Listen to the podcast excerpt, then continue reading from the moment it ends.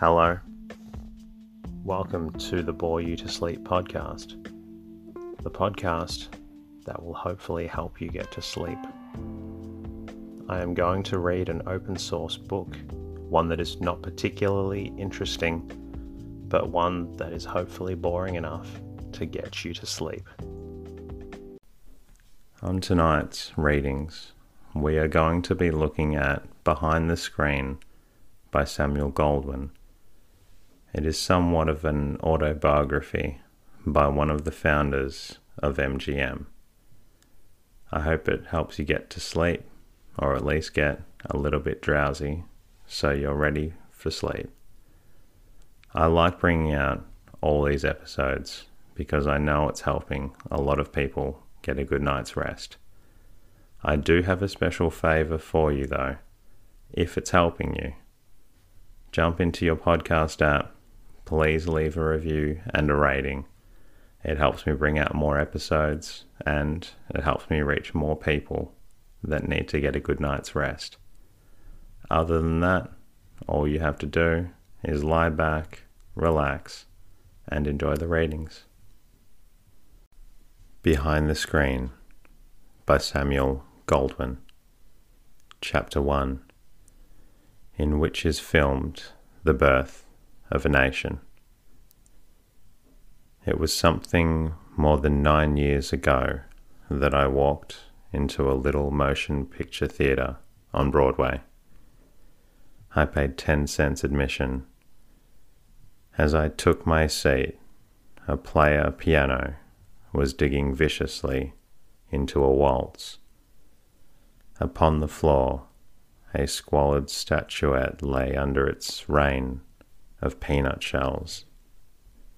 And all around me, men, women, and children were divided between the sustained comfort of chewing gum and the sharp, fleeting rapture of the nut. Only a decade ago, yet this was a representative setting and audience for motion pictures. Likewise, typical was the film itself, for as were practically all productions of that day, this was only one or two reels, and faithful to the prevailing tradition, the drama of tonight was Western. I looked at the cowboys galloping over the western plains, and in their place there rose before me Henry Esmond crossing swords with the young pretender, wiry young D'Artagnan riding out from the Gascony on his pony to Paris of Richelieu, Carmen on her way to the bullfight where Don Jose waited to stab her. Why not? Here was the most wonderful medium of expression in the world. Through it every great novel, every great drama might be uttered in the one language that needs no translation. Why get nothing from this medium save situations where just about as fresh and unexpected as the multiplication tables? When I went into that theatre, I had no idea of ever going into the film business. When I went out, I was glowing with the sudden realization of my way to the fortune. I could hardly wait until I told my idea to my brother-in-law, Jesse Lasky. Lasky, do you want to make a fortune? With these words, I burst in upon that evening. Lasky, who was at that time in the vaudeville business, indicated that he had no morbid dread of the responsibility of great wealth. Very well then, I continued. Put up some money. In what? In motion pictures, I answered. Motion pictures, scoffed he.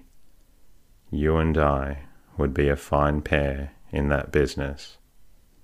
Me, a vaudeville man, and you, a glove salesman. What do we know about the game?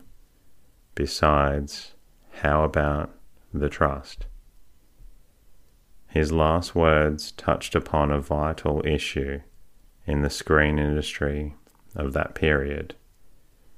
The truth of it was that the motion picture theatres throughout the country were practically at the mercy of ten companies, which for the privilege of showing pictures collected a weekly license fee of two dollars each from fifteen thousand theatres. I shall not enter here into the argument by which the combined justified their taxation. I shall merely remark that the existent system presented an obstacle worthy of consideration. However, all the way home, I had been preparing an answer to this protest of Lasky's, and now I eagerly put it forth. Give the public fine pictures, I urged. Show them something different from Western stuff and slapstick comedies, and you'll find out what will become of the trust. And why should your entertainment have to be so short? If it's a good story, there's no reason why it couldn't run through five reels. I tell you, the possibilities of the motion picture business have never been touched. We could sell good films and long films all over the world. Eventually, Lasky was convinced that my idea presented at least a good betting proposition, and he agreed to add ten thousand dollars to the equal amount which I put up, provided he be relieved of any active management. Considering that in those days many of the two-reelers were made for less than a thousand dollars, our original capital seemed not only adequate to the immediate cost of production, but to a handsome margin for recovery from a possible first failure. With this assumption of strength, we took our next logical step. We hunted for somebody who would make our pictures for us. It was natural that the first person whom we should think of in this connection was Mister D. W. Griffith. He was then directing for the Biograph Company, one of the units of the Motion Picture Trust, and he had already experimented with the longer picture in the Judith of Bethulia. Indeed, I wish to say right here that I lay no claim to pioneer thought in realizing that the screen was susceptible of longer and more varied treatment, for in addition to our American Judith of Bethulia, one or two foreign pictures had heralded the new era. Any possible credit to me, therefore, must be accorded to my conception of the new sort of photoplay as a systematic performance, rather than a sporadic spectacle. Indeed, I was to find out later that even this idea was not an exclusive visitation. Lasky and I had supposed that we were the only ones in the field, but it was not long before we discovered that even previous to us, another man had acted on the same idea. But go back to my interview with Mister Griffith. I met him for lunch, and I was impressed immediately by the personality which has since lifted him into this place as the greatest of screen directors. Tall and spare and quite stooped, Mister Griffith's figure suggests, by its very lack of erectness, that reserve of energy which transforms him in the studio to his tireless, almost demoniacal worker. His features are clear-cut, and to the suggestion of the eagle in his profile, the clear blue eyes, eyes which you could never possibly mistake for grey even across a room, contribute a final authority. These eyes, while he is at work, so people tell me, glow with enthusiasm, but during the chance interview, they join with the mouth in a look of amused observation.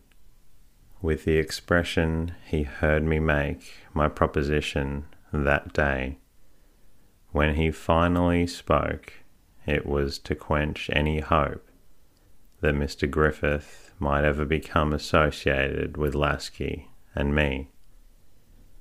A very interested project, he commented, and if you can show me a bank deposit of two hundred and fifty thousand dollars, I think we might talk. I did not betray the meagre conversational basis which I had to offer. Instead, Lasky and I now approached a friend of ours, Cecil DeMille. Mister DeMille, although very little more than thirty years of age at this time, was already known as a playwright of considerable skill. His father had been Belasco's partner, and he himself had been associated with the celebrated theatrical producer in writing The Return of Peter Grimm. With all of his dramatic tradition and achievement, Mister DeMille had one limitation. At this time, he had never directed a picture. More than this, he had never even seen one directed. However, neither he nor we were daunted by this slight flaw in his equipment, and after a day or two spent in the Edison studios, Mister DeMille went out to California to shoot our first picture. For his services, he was paid one hundred dollars a week and was promised, in addition, some stock in the company. When you reflect that today, he receives approximately five thousand dollars a week, together with a large percentage of the returns of every production. It helps you to realize that the genie of the screen has functioned almost as well as did his ancestor of the Arabian Nights. And in no place is the magic more apparent than in California. When DeMille went out to Los Angeles to look around for a site, Hollywood promised nothing of its present pomp. The vast studios, the beautiful villas, the famous pleasure places, all have arisen in the past decade.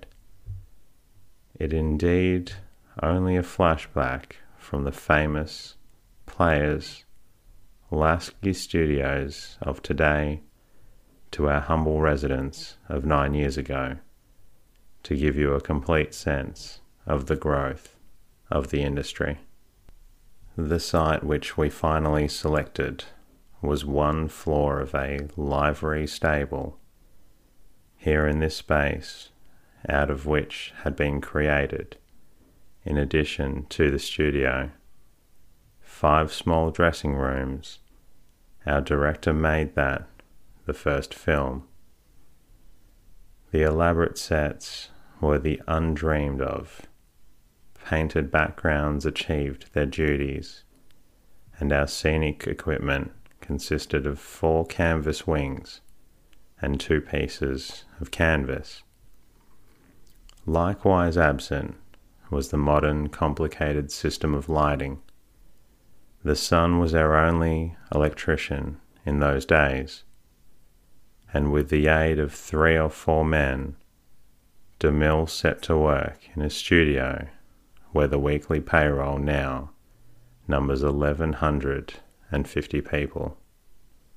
Yet in spite of such simplified conditions, it cost us forty-seven thousand dollars to make that first picture.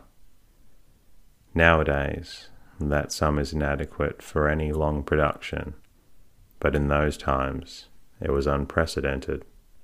Of course, the cost of the motion picture rights of our first drama accounted for this expenditure. This drama was The Squaw Man, recently revived by Mister William Faversham, and for it we guaranteed royalty rights of ten thousand dollars. ten thousand, and our capital was only ten thousand more. On the twenty-ninth of December nineteen thirteen, DeMille began making the picture. But before he had even touched it, I had got enough orders on that unmaterialized merchandise to ensure the production of the second picture. I represented the executive end of our enterprise, and my first move had been to make newspaper announcement of the fact that the Lasky Company, as we had decided to call our organization, was going to produce a yearly series of twelve five-reel pictures, beginning with The Squaw Man. In New York, I awaited the results. Which would prevail, the trust or the new kind of picture? I was not kept long in suspense. Almost immediately, theatre managers and letters from theatre managers began to pour in. These functionaries had been partially paralysed by the trust, and their quick response to our announcement indicated just how eager they were for an opportunity to regain their prestige. Although I had, of course, counted upon such reaction, the swiftness and volume of those first orders overwhelmed me with incredulous joy. Chapter two records the success of an idea. I am compelled to say right here that life had not led me to expect any such facility, for I had been a poor boy, and often homeless. Of formal schooling, I had practically none. At the age when most boys take arithmetic and a roof and three square meals as a matter of course, I was fending for myself.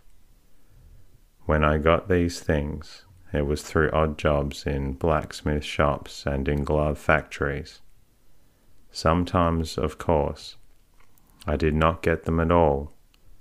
For example, I remember how once as a boy of twelve, I wandered for a whole week through the streets of London with no more ardent guarantee of the future than a loaf of bread.